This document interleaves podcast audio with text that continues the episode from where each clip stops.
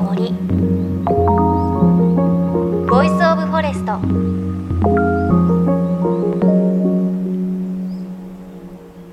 おはようございます。高橋真理恵です。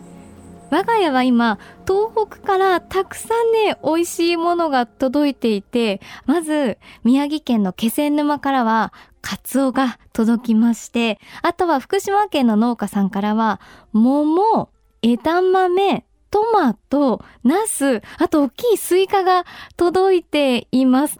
いや、東北のね、もの本当に美味しくて、福島の桃もね、みずみずしくて甘くてね、美味しかったですし、枝豆もね、お豆の味が濃くてすっごく美味しいですし、あとはね、カツオですよ。気仙沼の、あの、いつも仲良くしている、アンカーコーヒーというね、カフェを経営されている小野寺さんから送っていただいたんですけれど、あの、切り身が40センチぐらい大きいやつが届いて、いや、こんな食べられるかなって思ったんですけれど、ペロでした。美味しかった。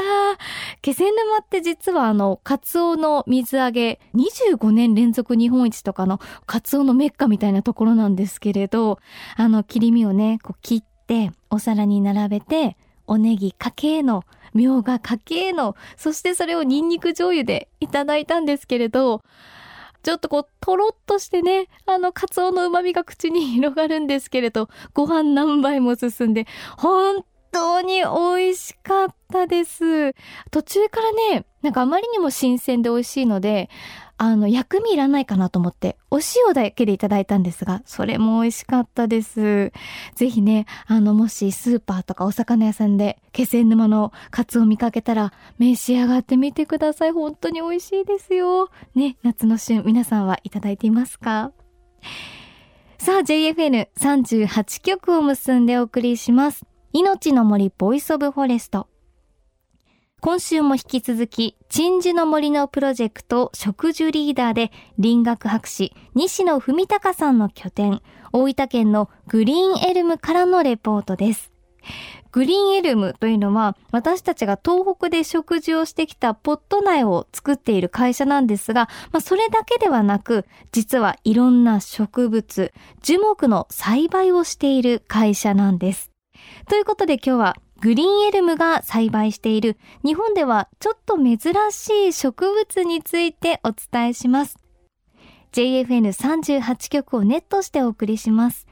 命の森 Voice of Forest。今日も最後までお付き合いください。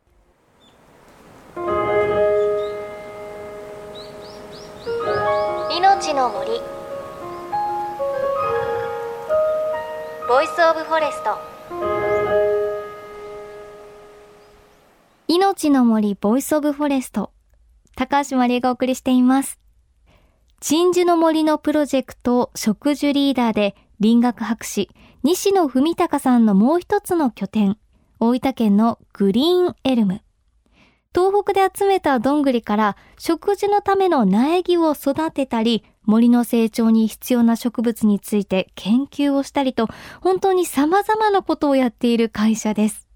で他にも日本では珍しいこんな植物の栽培にも取り組んでいるんです。今目の前に広がってるのは？ユーカリ畑でございます。すごい！てか香りがすごい。もうしますよね、うん、すごい。でいい香り。実はこれオーストラリアからユーカリの種を輸入して育てるんですけどもこれまた担当がいます、はい、僕の兄貴です。あ様はい、はい、お久しぶりです高橋さん。久しぶりです。食事祭でお世話になります。いやこちらこそです。いつもお世話になっております、はい、お世話になっております。お兄様がユーカリ担当。そうですねユーカリを担当しております。まあ外来ですけれどもまあ外来だからこそまあ自分に任せていただいたっていうのもあります。はい。いやでもユーカリの畑を初めて日本で見ました。そうですね。一応原料としてですね、まあ、いわゆる動物園のバックヤードにあったり、まあ、個人的な栽培者さんとか、まあ、個人の家に植えてるパターンもありますけれどもこうやって収穫用ですよね。収穫用としてこんだけ畑を持ってるっていうのはおそらく日本の初めてだと思いますね。そうですよね。なんかユーカリの木って可愛いんですなんかちょっと葉っぱも白っぽいグリーンっぽいしなんかタジーな世界みたいですね。そうですよね。あの今まで見ていただいた日本の緑とはちょっと違った緑いわゆる緑白銀緑色、まあ、銀とか白に近いような緑の色ですよね。特にこのグロブルスという種類は。グロブルス？はいそうなんですよ。あのいわゆる日本の紙の原料となる木でしてあのオーストラリアとかブラジルの方でよく植林されているのがこのグロブルスというふうな種類になっています。今ここで600本ぐらい。まあちょっと買った分もあるんですけどもはい。これ何年ぐらいの高さ？23メートル？あ大きいのもっとありますね、えっと、高さは大体もう最高ですともう6メーターぐらいにはなってますね。まあ、ただこれはあのいつも見ていただいているあの植樹祭で植えるいわゆる30センチとか40センチの苗を植えた後1年でこうなりました。それだとずーっと見てたら伸びてるの見えそうなぐらいの成長の速さじゃないですか？あの本当に、まあ、特にあの冬は止まるんですけれどもどうしてもどの植物も一緒で春とか夏になるともうあのここ車道路沿いで車でよく自分も通ってるんですけども1日ごとにやっぱ景色変わってきますね。そういう感じなのでパルプの原料によく使われるんですね。植林をしやすいあと、あの、日本のいわゆる新根性直根性、今日見ていただいた赤菓子とかですね、は、いわゆるあの根が深く入るんですけども、これはあの杉ヒノキとかと似たような感じで根が深くないんですよね。なんで、もうあの次の台風の時はもう倒れてるだろうっていうふうな予想をして育ててます。あそっかこんな立派に600本ぐらい生えてますけど台風はと台風はもうやっぱどの植物にとっても天敵ですけども、特に根っこがないので、これは踏ん張りが効かないんですよね。え抜くとどれくらいの根っこなんですか？いやもうほんとこん2、30センチあればいいかなって感じですかね。ちょろっちょろっとなんですよ。と根っこ大事なのに。その上がすんごい急激に伸びるんであの下の根っこが追いつかないんですねそういう意味でも。でユーカリって本当にいろんな種類あるんですけども海外ではあるユーカリの種類なんかはモンスターツリーと呼ばれてるぐらいなんですよね。要するにそれぐらい早い。成長がものすごい早くて繁殖力もあると。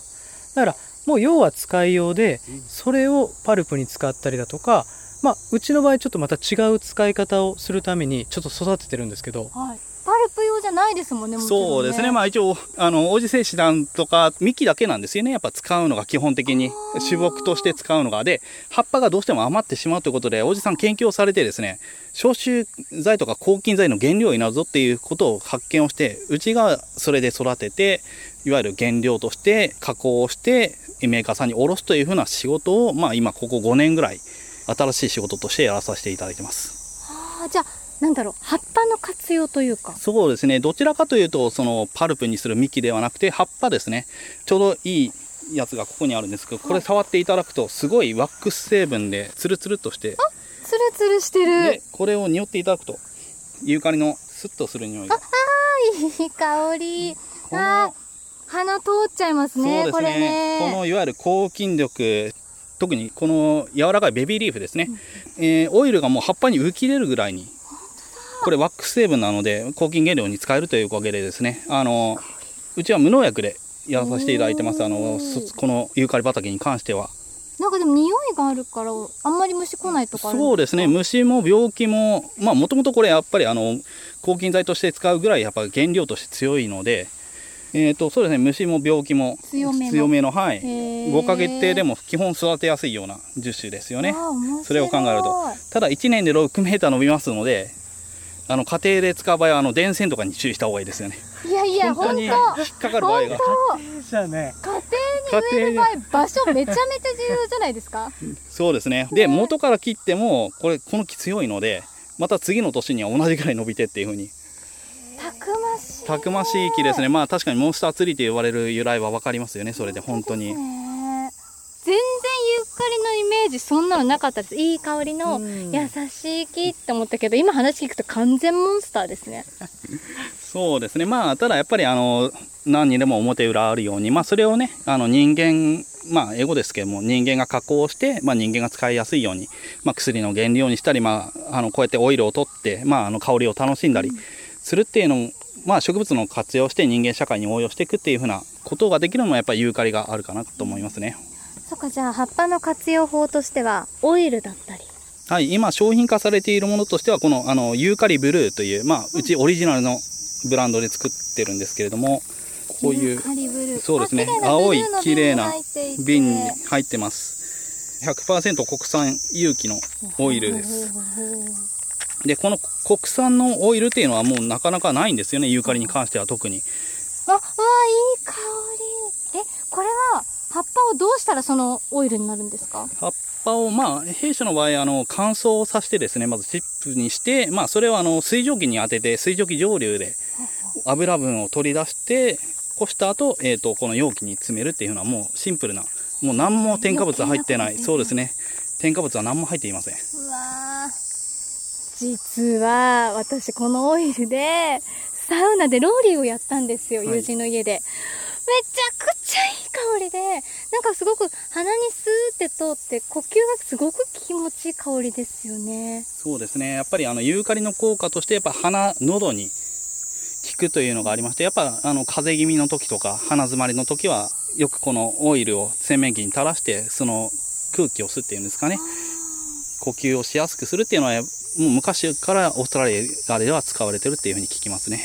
わすごいものありますね、西野さん。そうなんです。あの、多分ですね、僕の兄貴も声が聞こえてると思うんですよね、植物。ラジオ聞いて、さっきお父様も聞こえてましたし、はい、清沢さんも聞こえてます。はい、ちょっと聞いてます？そうですね。一応聞くだけ聞いてみますか、ね、お兄様は今このユーカリの畑にいらっしゃって、ユーカリの声とか聞こえます？まあやっぱりあの、ちょっと少し刈った分もありますけども、うん、ちょうど今、ベビーリーフが刈り時なんで、ちょうど刈り時だよって教えてくれたり してますね。何がすごいってみんな顔マジなんですよ。いや、そうなんです。ね、本当に多分聞こえてるし、なんだろう、本当に多分対話してるんですよ、西野家はみんな。そうなんです。そっかいいな。え、何種類、種類いっぱいあるんですね？ユーカリって 1, 1個じゃないんですね。ユーカリは全世界で言うと、まあ700か800いろいろ、まだ、あの、先はあると思うんですね。これやっぱ混種しやすいので、いろいろ掛け合わせて、まあ人工的にも掛け合わせやすい植物なので、これは。ただそれでもやっぱり、その中で、まあ、王子製紙さんが調べて、抗菌力ナンバーワンだったのはこのグロブルス。グロブルスはい。そうなんだ。ちなみにこれって実がなって種つけちゃいます？いや、まあ、種はなるべく、まあ、こちらで作りたくないなっていうのはありますよね。やっぱり外来種なんですよね、これ。なんで作るにしてもしっかり管理をして、まあ、外に出ないようにしたいなっていうふうには思ってますよね。まあ、やっぱそこはあの植物を作ってる会社としてのやっぱ意地というかプライドですよね、本当に。外来なんで、なるべく外には出さないというのは。その前に台風でほとんど得られます。もうだからこれ9月までに持ってればいいなって自分ドキドキしてます。もうユーカリもそう言ってますね。台風来るなーって。台風来るなーって。自ら入れてくるとちょっともう雰囲気が変わってくる。最高。すごい面白い。命の森Voice of Forest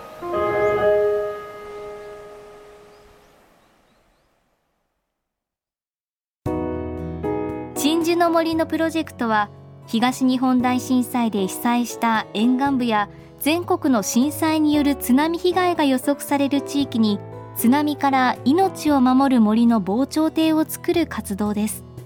この命を守る森づくりに取り組んでいる AIG 損保は中小企業のリスクにフォーカスした損害保険のラインナップビジネスガードを法人会納税協会会員の皆様に提供しています。AIG 損保ではビジネスガード新規契約1件につき1本のどんぐりの苗木を植樹する命を守る森づくりを通じ被災地の復興全国の防災減災に取り組んでいます。命の森 Voice of Forest 大分県にあるグリーンエルムからのレポートユーカリ畑を案内していただいたのは西野智隆さんでした。あの、ユーカリ畑、本当にね、いい香りで、葉っぱもなんかちょっと、ただのグリーンじゃなくて、グリーンに白がちょっとフィルターかかってるような世界が広がっていて、ファンタジーだなという感じがしました。何よりね、あの、グリーンエルムの西のファミリー、本当にみんな植物を見る目がね、優しくてね、愛情いっぱいなんですよね。なので、ユーカリの畑も、苗木が育っている場所も、シダが成長しているとこも、なんかね、植物が気持ちよさそうに、心地よさそうにしているのが本当に印象的でした。ぜひ今日ね、ご紹介したグリーンエルムのユーカリ？国産有機ユーカリを使用したオイルだったりスプレー、すっごくいい香りなので、ちょっとグリーンエルムの香りをね、感じていただければというふうに思います。興味ある方、お問い合わせはグリーンエルムのホームページをチェックしてみてください。この番組のサイトにもリンクを貼っておきます。サウナ好きな方は、ユーカリのオイルを垂らしたロウリュとか最高なのでちょっと私ね、そういう商品で グリーンエルムとコラボしたいなってちょっと野望があります。その時は発表を させてほしいです。また番組ではあなたの身近な森についてメッセージお待ちしています。メッセージ番組ウェブサイトからお寄せください。命の森 Voice of Forest。お相手は高橋まりえでした。この番組は AIG 損保の協力でお送りしました。命の森。の木の森。ボイスオブフォレスト。